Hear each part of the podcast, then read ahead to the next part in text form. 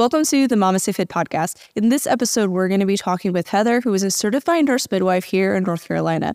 We're going to be chatting all about how we can use social media to help educate our patients and also as a patient to better educate ourselves as we're navigating our pregnancy and our birth. We're also going to chat about how we can optimize our time with our provider during our appointments. We don't necessarily want to spend the limited time that we have with our medical providers talking about childbirth education, but rather we can utilize that time with our providers to talk about our individual medical history so that we can better make decisions for our pregnancy and for our birth, and to also understand how things work in our birth location and whether or not our birth location is a good fit for us. And so we hope you enjoy this conversation with Heather on how you can use social media to enhance your education as a patient how you can use social media to enhance educating your patients, and then also how we can utilize that time with our providers. We're very passionate at MamasteFit that everyone deserves to have an amazing birth experience and they deserve to have access to the information that we provide. And so we provide a ton of free content on our social media with our YouTube, Instagram, all of our blogs, so that we can ensure that the information that we share is accessible to all.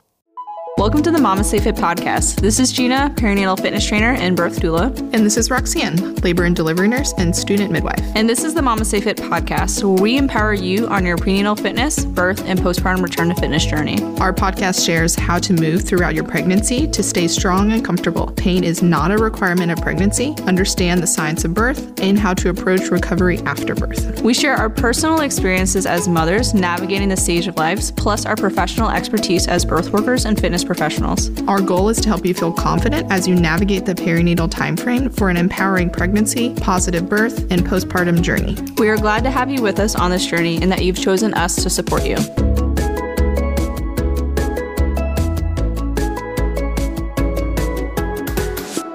Welcome to the MamasteFit podcast. Today we have midwife Heather here who's going to be talking with us all about how we can use social media to help educate our patients and to provide information that's more accessible to more folks that maybe they don't have time to talk to their OB or their midwife at at their prenatal appointments, um, and how we can use social media to help enhance our patients' experience. So thank you so much for being here, Heather. Thanks so much, Gina, for having me. So can you introduce yourself to our listeners? So I'm Heather, and I am certified nurse midwife. I have been in women's health for over 20 years now, and my passion has always been to educate and to kind of assist people in having the birth that they envision, whether that means from the very beginning or to the end. And as hiccups, you know, little little divots in the road that might pop up, just trying to navigate that and see what that looks like for them. Because you could have a hundred people that are pregnant and do the same time, and their vision of birth looks completely different from one another. And there's that's not a right or wrong. It's just taking what you vision and bringing that to reality. Absolutely. We're we're pretty big advocates where folks can have whatever birth that they're wanting to have. If you want to go unmedicated, have an epidural, if you want a C-section, like to give birth vaginally induced, not induced. Like there's no one best way to give birth, just like there's no one best position to labor or to push in or no one best comfort technique because each of us has a different idea of what feels best for us and depending on our own like risk assessment of where we want to give birth. And so I think definitely think it's important to provide people the information to then make a decision that works best for them without trying to pressure them in either direction. So I definitely love working at Burst with you whenever I come up to your hospital as a doula. I mean, I really love the way that you speak to patients. And so I'm really excited to have you on the podcast here with us. We've been together for several years now. So it's exciting yeah, to actually be able to sit down and do this. So one of the issues that I typically see with giving birth in like a hospital setting or in a clinic that has a higher volume of patients is you don't always have like a ton of time to dedicate to every single patient just based on the volume. And it's not necessarily that your provider doesn't want to have the conversation with you, like they just can't because there's just there's just too many patients. I don't know if that's true with your guys' clinic, but do you find that to be kind of the overarching trend with folks that are giving birth in like a clinical or hospital setting?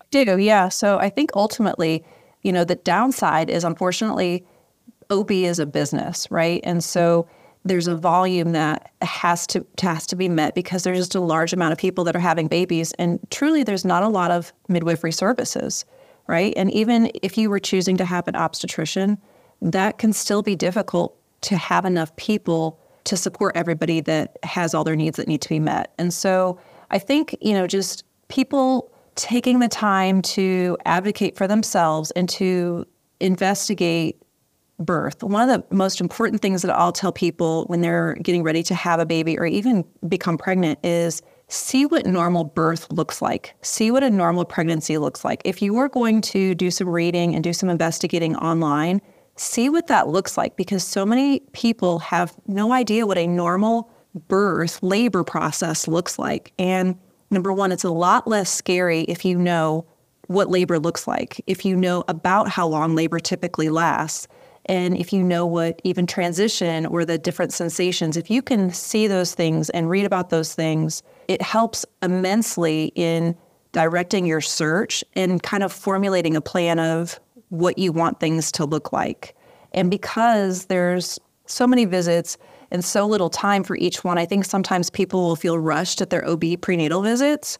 When you're doing that background work for those things, it helps kind of direct your questions and what your focus should be so that you can start to articulate that with your OB provider while you're pregnant. It kind of sets the stage, it sets the tone for what you are desiring for your labor and for your birth, but also it gives them an idea of what you're anticipating too. I know, like on my end, if I have someone that's really wanting to have as little intervention and is wanting to have an unmedicated birth, it is super important to start doing some some reading and some viewing on what not only birth looks like, but how you can prepare your body for this and what resources you have. I'm always talking to people about a doula because I feel like they're they're just so invaluable, right? And one of the worst things I feel like people can do is hire a doula and then never talk to them again until it's time for their birth. I think as a general rule, most doulas are wanting to be engaging which is so important because you that's your person, right? Like that's your person to advocate and to give you some baby steps along the way to support you. And people, I think sometimes get scared of labor and they get scared of birth. And if they don't have that support person, whether it be their partner who may have never gone through birth before either, but just someone that can reassure that person that this is normal, and let's try this or let's try A or B or C. You know, you've done these things because it's very difficult for people to think and to process when they're in pain and when they are focused. And it's important to have that other person there. And so it's a whole collective, it's a whole collective team when we're looking at the entire pregnancy, labor, and birth process. Absolutely. And I think it's also hard when you have these like limited appointments because I, I know for me during my pregnancy during the first trimester i think my first appointment is almost at the end of the first trimester i don't, yeah. I don't know if we're trying to like weed out people at that point or it's just like volume of patients like we can't see them any earlier than that I think the earliest appointment I ever had was like 11 weeks during my pregnancy, even for like my home birth provider, because she can't hear anything before that with the with the fetal Doppler. And from there, it was like once a month throughout my pregnancy. And then towards the end was a little bit more frequent. But even that frequency, like if I'm relying on my provider to give me childbirth education, one, it might be inconsistent from provider to provider if there's multiple providers within a clinic.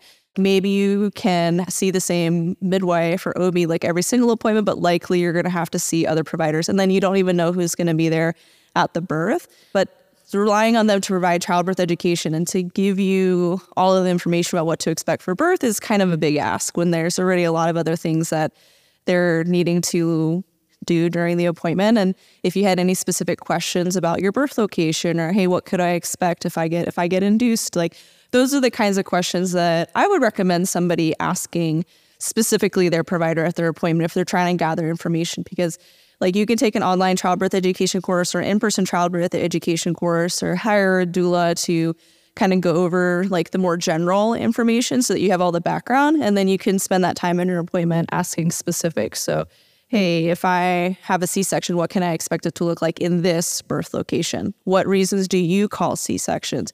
What reasons could I expect you to recommend an episiotomy or to recommend this type of intervention because that's going to be birth location specific. Is there any like other specific things that you would recommend, like somebody kind of saving to ask their provider at these appointments as opposed to trying to get more generalized information, like from an online course or an in person course? Yeah, I think one of the things is, and midwives specifically focus on this, is the individual person. So, what do you see in my history that may may put me at high risk? What do you feel like is a typical appropriate time in your practice for how long you'll let me go past my due date. And I say that tongue in cheek, let me, right? Because part of that is each office, each practice has their own set of standard of care or guideline.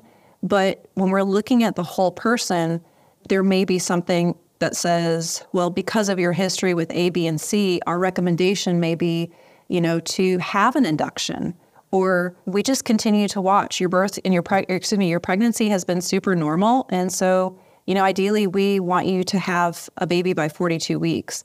Part of it's hospital privileges you know for where i am hospital privileges um, extend to me to 42 weeks. And so i'm under that kind of sort of constraint. But we also need to review like the risks versus benefits of extending a pregnancy past 42 weeks what do you see in my specific pregnancy right now that might be an issue for labor? What types of pain management options are available at your hospital? What are some reasons that you might see I need to be induced? I think a, a big one is is what is your philosophy of birth, right? So we have a large midwifery practice where I am, and we all have very different personalities, but we all kind of practice very similar, right? Like it's kind of a hands off approach a lot of times your body knows what it's supposed to do, but we're right there, you know, if it starts to kind of take a detour. And then once we bypass that detour, we try to get you back on the track. I feel like a lot of times your insurance is is paying us to give you that medical information and to give you that support so that you're making those informed decisions. Another thing is is that C-section rates. C-section rates within a state or within a town across the country even vary so much right? You can have some states that have a super low C section rate, and some states have a super high C section rate. And so, a general idea of what the practice that you're going to, what their C section rate is, is, is kind of helpful. And of course, that's going to vary even month by month when they're taking their statistics. But ask those questions. You know, those, those are the important things that people are looking at. Insurance is definitely a barrier because you may want to go to a different practice, but there may not be the availability, and your insurance kind of dictates where you can go. And so, setting up that team, even when you get that information, is super important. Of course, you know, doulas can sometimes be cost prohibitive too, but it's an investment. And if it's not financially feasible, having somebody that is familiar with birth, even to be a part of your team, is incredibly helpful or even just to have like a, a third person i find to be really beneficial even if they're not like super familiar with birth like having a sister or your mom or like a really close friend because it's a lot for one person to provide all of that support all by themselves especially if you're having an unmedicated birth. Absolutely. Yeah i think the birth process when someone's in labor it is it is like a fine waltz right? Like you and i have experienced that together. You have somebody that is monitoring the medical aspects of your birth, right? And as long as those things are going great, most of the time it can be hands off. You have somebody that is providing the emotional support, which a lot of times is the partner and a doula as well, right? Because you have that connection where they're focusing on what you might be feeling, and a doula, especially, maybe anticipating what that next step is and then you can have somebody else where the partner is focusing on the intimate aspect of it too. So it, it really is, it's a beautiful, it's a beautiful waltz when it comes together because everybody just knows their part and it's a wonderful collaborative relationship. I definitely enjoy working at your all's hospital in comparison to some other ones in our area because I I feel like the the nurses or the midwives like value all the different members of the team and we all understand that we all have different roles and we're all like ultimately supporting this person that's giving birth. And like I love it when I'm there and the nurses are like, "Hey, like we're seeing this pattern from our side on the medical like what recommendations for movements do you have because we know this is your expertise as a doula and so it's this really nice balance of like hey this is what i'm seeing as a doula like or what are you guys seeing and how can we kind of combine the information that we're gathering from these different lens to ensure that we're providing the best support to the person that's giving birth and to ensure that them and their baby are staying safe. And so it's it's definitely it makes a huge difference when everyone on the team is like working together as opposed to feeling like they need to demonstrate that they're better in some way or to be dismissive of somebody else on the team. Because I'll see that from doulas that are like very dismissive of the medical team. And then I'll see it from medical providers that are very dismissive of the doula's role on the team. And it's like, we're all on the same team. like, uh, well, let's try to remember that ultimately we're here to support this person that's giving birth. So I, I love being at your guys' hospital because I, I I know that that collaborative effort is there, and I think it makes a huge difference for the patient. Absolutely, they can pick up on that energy right? If there's tension in the room, that can affect their labor too. And and that's the downside of things is, you know, you you have these people, it's not a power struggle. Ultimately, everybody goes into this field because they want to support people giving birth. So if somebody is attending their appointments with their provider and they maybe have like 15 to 20 minutes like good questions that they could ask are related to their individual medical history like what about me as an individual could relate to something that like a decision that maybe needs to be made during my birth or during my pregnancy. And so asking those specific questions on their own medical history can be really important and a good use of that time. In addition to better understanding what are the special things about this birth location, what special options do I have? Like what can I expect at your birth location and what's the general birth vibe at this hospital? And does it kind of match the vibe that I'm looking for. And so I think that those are like really good things to like kind of emphasize at our appointments because it gives us that individualized care. And now we have this option to provide like more general education with like paid courses, but also for free with social media, which I think is like, I think I've seen it more with like the emergence of TikTok. And then I see it kind of spreading over to Instagram as well, where lots of folks with like really like wonderful expertise are just kind of freely sharing their information and i i find that i can learn a lot of really cool like random facts about like space and like who like whatever it is that i'm curious about i can look it up on tiktok and some like astrophysicist is going to explain it to me in a really simple way and I've definitely found that to be something that also applies to birth, where we can learn a lot of really cool things about comfort measures or birth options or like what to expect when you're in labor, like all from social media for free. And like people are just giving their information and their expertise. How have you found social media to be beneficial for you to like help educate patients on like a larger scale, like as a midwife? Thanks for asking that. That's a great question. You're right. I have seen a lot of information on social media, some of it great, some of it bad. I realize within me, I just want to help everyone. But I realize also that people don't have the same access to information and same access to care throughout the country. And so when we focus on the evidence, what does the evidence say? What does the data say? And how can we individualize that to the person? I started using uh, social media a few years ago when the pandemic happened, right? Because it was a really scary time for people giving birth. There were a lot of unknowns. People were wearing masks and gowns, and there was a lot of hands off, but not in a good way with healthcare providers. And there was a lot of fear of going into a hospital and getting sick, getting sick with COVID because we knew so little about it at that time. And so for me, when I started utilizing social media, it was a great opportunity to provide education because childbirth classes have basically shut down at that point, giving an insight of what hospital birth would look like because that's my focus. Just focusing on giving good quality information, regardless of someone's ability to pay. You know, for some paid courses, being able to pay for services, childbirth classes, because everything had been shut down, and just continuing through that theme. We also know that there can be a huge discrepancy on how providers practice, unfortunately. Some people just really aren't up to date on the evidence, and birth is not cookie cutter, right? we always say it's it's not black and white. There's a huge span of gray. There's there are some things that are very black and white and we give those recommendations, but I think when you're educating and you're giving options and you're reviewing the information so that people can make informed decisions, there becomes this level of trust where if there's a strong opinion where something may be dangerous that someone is choosing to do, we can say, okay, if that's your choice, that's okay. This may lead to this decision or this may lead to this outcome. Are you okay with that? But also in, in true emergencies where, you know, there has been that mutual trust and decision making and, and discussion, I feel like a lot of times people are able to distinguish the urgency in what decision is that they're making. The thing I tell people when they're when they're looking at social media, it is a free resource and it is incredible, right? Because truly time is an issue when you're seeing your provider. think of it as an opportunity to see a vision of what you want your pregnancy and your birth to look like. Also, write some things down. You know, if there are topics that you may want to incorporate into a birth plan, you know, what do you want your ambiance to look like? How do you want to set the mood when you're in labor? When do you want to come to the hospital or the birth center? Or if you're having a home birth, when do you plan to change positions throughout things? Are you planning anything for pain? Do you want to do immediate skin to skin? Do you want delayed cord clamping? A lot of those things, in my opinion, should be standards, right? Movement is so important in labor.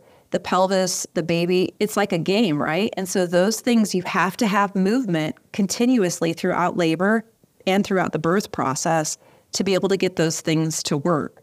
Pain management options, look at those social media posts and videos and see what you want to incorporate into your birth make a list of those things, and then start reading and watching videos on those things. The downside of social media is there's a lot of misinformation and there's a lot of personal experience, which can be valuable, but it's the way I feel some people present that information as as the end all be all. And again, that's just as dangerous as the provider that's unwilling to bend to provide individualized care. So see it as an opportunity to gain information and not as the end all be all when you're looking at um, your birth experience.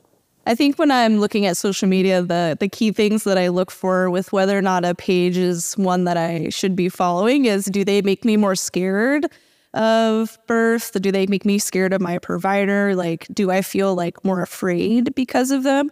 Or do I feel more informed, like I have more information, then make better decisions for myself? So it's kind of like, what kind of feeling am I I'm getting from this because I think on one hand it is important to be to have folks that are very passionate about showing the injustices that happen during birth and obstetrical violence and all those things like that stuff needs to be called out but like it can be done in a way that's not terrifying because the majority of people are going to give birth in a hospital and the majority of people will probably have like an OB that provides care for them. And so, if we're painting this picture that every OB is evil and outdated and going to hurt you, like it's going to make a lot of people very fearful when they go into their labor, as opposed to helping somebody understand, like, hey, these are the signs that maybe your provider is is not going to be providing the type of care that you're wanting and these are some signs that you might want to switch to a different provider so instead of painting like every ob is evil like so that's kind of like what i look for when i'm looking at specifically birth pages is are they making someone feel afraid of like a certain option to then kind of coerce them to choose what they think is the best option for birth? Or do I like look at the page and feel I feel more informed about some options that I have? I have some questions now that maybe I can go and ask my provider about, or I can do some more research, or maybe I could then invest in a course or read some blogs. Like there's so many like wonderful resources out there, but that's usually like the first thing that I would recommend is do you feel afraid listen like watching their page or do you feel more informed? Um, it's kind of like my like initial like vibe check. Absolutely. And that same thought process can be applied to your OB provider, right? Like if you're looking at those aspects that you want of your birth, you could actually spin it back onto your birth provider and say, what are your thoughts on delayed cord clamping? What is your episiotomy rate? How do you feel about birthing in different positions? You can get a lot of information on your birth provider's view of birth just by asking those simple questions. And you can see is this the vision that I see for my birth with this provider?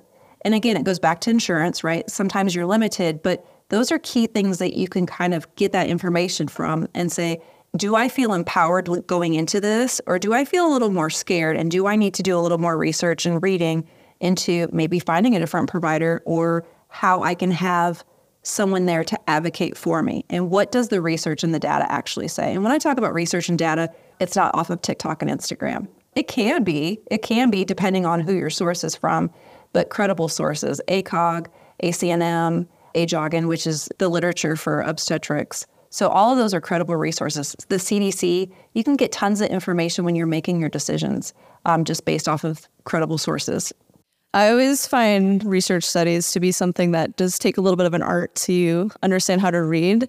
Because you could definitely find a study that supports any point of view that you have. And so one of the things that like the key things that I'll look for when I'm looking at like a research study, if I'm trying to use it to help me make a decision on my own birth or something going on in my life is first like how many people are in this study? Is it 10 people? Is it like 10,000 people? Like how big is the study? And then how is the study conducted? So was it a randomized control trial? Is this like looking at like a whole like literature research? Like so I'm looking at like how is the study taken? Like questionnaires I find to not be very helpful for me personally. Um, but it's really helpful when we're looking at those those studies because everyone has access to Scholar Google, which I think is a great resource if you're trying to find just information on whatever it is. Is just scholar.google.com. Just type in like perinatal, whatever birth thing that you're looking for, and there's going to be hundreds of articles. And then look to see which one, how long ago was it studied, how many people were in it, and how was the study, what methods did they use to gather the information and then you can also look at those studies that kind of like look at a whole bunch of different research papers to see do they view this to be quality like what level of quality do they find this evidence to be? Um, evidence-based births is another resource that i like to use if i'm looking for like birth specific like research because i find that they do a really good job of kind of helping me understand like what's a low versus moderate and high quality evidence. But you could definitely find a research study to support any point of view that you have but like looking to understand okay, is this a good study to get information from can be is I find to be very beneficial. Not only for just the birth experience, but truly for the pregnancy. You know, my goal would be is that more people would start doing some of this stuff prior to pregnancy. Unfortunately, you know, half of all pregnancies in the United States are unplanned for, but so that, that can't always be the case. But if you're planning a pregnancy, the best time to start prepping for all of this is before you're even pregnant, right? Focusing on nutrition, focusing on movement, exercise, any um, medications that might need to be, to be adjusted prior to pregnancy. It is all one big package that really needs to have a focus for it. Let's take a break from this episode to chat about one of our sponsors, Needed. Needed is a perinatal nutrition company that provides optimal nourishment for the perinatal time frame. And so they're providing a lot of supplements that help you support pre-pregnancy, during your pregnancy, even postpartum. And they even have a men's line as well. Rox and I have both used Needed throughout our pregnancies. I used it pre-conception. We both have used it postpartum. And so we personally use their products and we wholly trust them. Needed has this really cool option for you throughout your pregnancy if you're trying to figure out the best way to support your nourishment throughout your entire pregnancy where they have these trimester bundles. So instead of having to scan through their whole website to figure out what stuff that you want, they have a bundle where they recommend this is what most people need during their first trimester, this is what most folks need during their second, and then their third. And so it's an easy way to get all the things that you need based on research and formulations that they've developed with different practitioners. In addition to doing tons of research to ensure that they're providing the best quality product for you throughout your pregnancy, they're also third party tested. So they have another source that is looking at the quality of their products and they're really transparent with the results of those tests. So you can always request them to look at them so that you could understand why Roxanne and I trust Needed so much to support us during our pre conception, our pregnancy, and our postpartum. If you're interested in trying out Needed, you can use code MAMASTAYPOD to get 20% off your first order or three months of subscription. And you can subscribe to the trimester bundle so you can get exactly exactly what you need for your first, second, and third trimester. Are there any like specific social media posts that you find to be like really well received by your audience that you're like, this is the type of information that my patients are really wanting more information on? Like, is there anything specific for you that you're noticing a trend for? Yeah, I think a lot of it still focuses on the actual birth experience. There's a lot of unknown when it comes to birth, especially for people that haven't had a baby before. I think our society as a whole likes to sensationalize trauma, and a lot of birth is special but uneventful, right? And that's that's a good thing to have. An uneventful birth where things are just going the way they're supposed to be. You know, you have a great labor curve, you feel the urge to push, you're moving, and there's just not a lot of intervention. Those are the greatest births. I mean, it's just it's just the way Mother Nature really intended them to be. Unfortunately, a lot of people have this fear going into birth because they've, you know, their second cousin or their aunt or whoever has told them the traumatic birth that that they had. And I just don't feel like those serve a purpose. I use the analogy a lot. Your insurance is paying me to give you the information.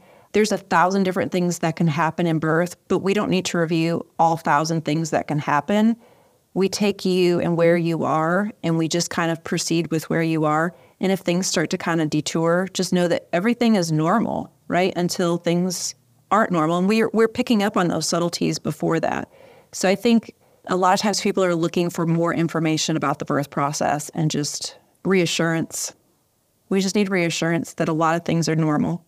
That's the trend for us as well with our social media that the our top posts are things about pushing, preventing tearing, labor positions, and then we've been doing a lot more like birth preparation stuff that has been like on the more popular side, like what exercises can you do during pregnancy to help prepare your body for birth, to help open your pelvis for birth. And we will always get the question like when should I start these? Like when should I do X, Y, and Z? And it's always like, well, it kind of depends on you as a as an individual, depending on like your own movement capability. Like if you are moving really well and you don't really have like a ton of restrictions, like you don't have to do any of these movements. Like if you have a lot of restrictions and some movement like capability issues, then you know we want might want to start with this like pre-pregnancy or first trimester or second trimester. Like there's no like set timeline with it, but uh, that's the same trend for us. It's it's mostly like the birth stuff that's like our most popular post because I think that's what's most mysterious to a lot of folks is like what do I what do I do during my labor? And I think there's so much like fear and mystery surrounding birth. Like for me growing up, I was like birth is going to be the most traumatizing and painful and horrible experience of my life. Um, and, it, and, it, wasn't that. It was a wonderful experience. I loved it very much. Like maybe not in the exact moment, but reflecting on it, I'm like, this is an empowering and wonderful experience. And I like almost felt like I've been lied to my whole life that this was going to be horrible and traumatizing. Absolutely. But I think the key thing for me, the difference between like my first birth, where I would describe it as a more traumatizing experience versus my most recent two, was one, I felt more educated on the birth process. I was more educated on what normal was and that birth didn't have to be this horrible, traumatizing experience, like it can be incredibly empowering. So I felt more educated on it. I chose a provider that I felt aligned really well with my birth views. I had a birth team that I felt like very aligned with what it was that I was looking for in my labor. And so whenever I have like a doula client that's trying to figure out who their provider is, I'm sending them to you guys because I'm like, I already know and I trust that the birth like environment that you guys are going to provide in your hospital is going to be very supportive of the person that's giving birth and whatever their choices are. So, um, and that for me, that was the biggest difference with my my most recent two births was I had a supportive provider that aligned with my birth views.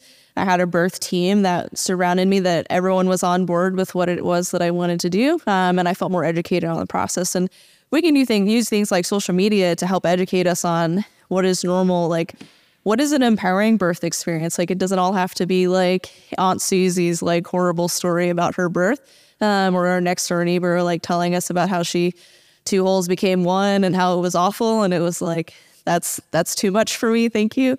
And then choosing your birth team, but we can use social media to help educate ourselves on it. And for me, it's been like a really rewarding thing to be able to provide all of this free information to so many people and to make it accessible to them regardless of finances. And we try to keep our courses on the cheaper side. Like obviously they still cost money, but we try to keep them cheaper so that they're more accessible if somebody does want to invest and buy them. And because we feel like everyone deserves this information and everyone deserves to have an empowering birth, regardless of where they give birth, who they're choosing as their provider, what type of resources they have to like can they even hire a doula? Can they do an out of hospital birth? Like we want to make sure the information is accessible so because everyone deserves to have this really wonderful experience. But yeah, absolutely. Absolutely. 100%. What advice do you have for somebody that is like a birth professional? Maybe they're a midwife and they want to use social media to help provide more education for their patients, and they just, you know, they just don't have the time to sit with every patient for like three hours for every appointment. Like, what what what do you recommend to somebody that's wanting to start a social media page to educate patients, but also still remembering that they're not providing medical advice on social media? Yeah, no, I think that that's a great question if you are bringing it down to the basics, I think it's important to remember we can't on social media go over every individual topic and every scenario of what ifs, right? But when you focus on what is normal and you break each stage of pregnancy and preconception down and then the birth process into what's occurring during these stages and remember what's normal is so helpful because when you don't know, you don't know. You don't know what you don't know. And so when we're looking at those topics, if I were to be starting a social media page right now from scratch, I would break it down into those basics of preconception, each trimester, the labor phase, the post the birth phase, and then the postpartum phase. And I would focus on what's normal for those aspects because information is power, right? And when we're looking off of what information we're going to give, we're going to look at the evidence. What does the evidence say about these different topics? Because the more information we're able to articulate in a general form, it can stimulate a thought process for each person that's listening or watching these videos to ask questions with their OB provider and see how that evidence compares and see what their provider's response is with the individualized care that they're receiving. It doesn't have to be fancy. It doesn't. It does not. If you look at like our feed compared to like some of these like really aesthetically pleasing ones, it's just it just doesn't look nice, but the info is there. I would also say like depending on the the social media platform that you're choosing to use, how you present the information will also be important because for those of us that have like a lot of expertise we want to share it all in like a single reel and it's it's going to get lost in translation it's going to be too much and so i find choosing like one singular topic like per post can be really beneficial. So this is what gbs is. This is how we test for gbs this is like the risk of having or just picking like one topic and then creating a post on it or creating a blog on it or YouTube, you can get a little bit more in depth because those are long form videos. You can put a lot more information into like YouTube videos. But when we're on like Instagram and TikTok, I would recommend picking like one, maybe two topics per reel and knowing that it's just going to be bite size, kind of the introduction of the information for someone to then be like, oh, this is a topic that I'm more interested in, let me go do some more research on it. Or and then maybe you have a blog or you have other forms of education for someone to dive deeper into different topics. And so for us, we have like our Instagram page. It just kind of introduces information to people. We do dive a little bit deeper, but as much as you can with Instagram. And then they can get directed to a blog page that has a lot more information and resources within it, or they can get directed to our YouTube where we have a longer form video that we can go more in depth on that one topic. And so if somebody wants more, there's more free options for them to continue to explore that specific topic as they kind of formulate what questions do I want to ask my provider relating to this topic at my next appointment, because this is a topic that's important to me. And then eventually, maybe they decide to buy a course from us or they decide to buy a fitness program, but that's like a far off point for them. There's so much free information for them to gather the information that they need because, again, everyone deserves to have that empowering, wonderful birth experience, regardless of whether or not they can afford to pay $99 for a childbirth education course or whether or not they can pay $2,000 for a doula or pay out of pocket for a home birth midwife having this information be accessible is just so important to for everybody and i think everyone deserves it. I think when someone first finds out that they're pregnant they are like oh my gosh i'm pregnant. I need to focus on everything that i need to know about pregnancy and how am i going to have a baby right? I think when people find out that they're pregnant immediately they're like how am i going to have a baby? Am i going to have a baby vaginally? What kind of tear am i going to have? There's so much more info that can be obtained where they are at that point that it's just more applicable, it's less stressful, and they can really absorb and enjoy where they are in that point in the pregnancy. Yeah, I love that. Absolutely. Well, thank you so much, Heather, for one being an amazing midwife and for being at the hospital that I support births at. I truly, truly love whatever you're. The, I mean, I love all the midwives on at your guys' staff. So thank you, one, for being a midwife and supporting so many patients over the past 20 years. And thank you so much for coming on to our podcast. How can our listeners find you and learn more from you on social media or website? Yeah, so I have a couple. I'm on TikTok and Instagram, and my handle is a modern midwife. I'm actually in the middle of finishing my doctorate program, and my focus is actually utilizing social media to decrease perinatal disparities.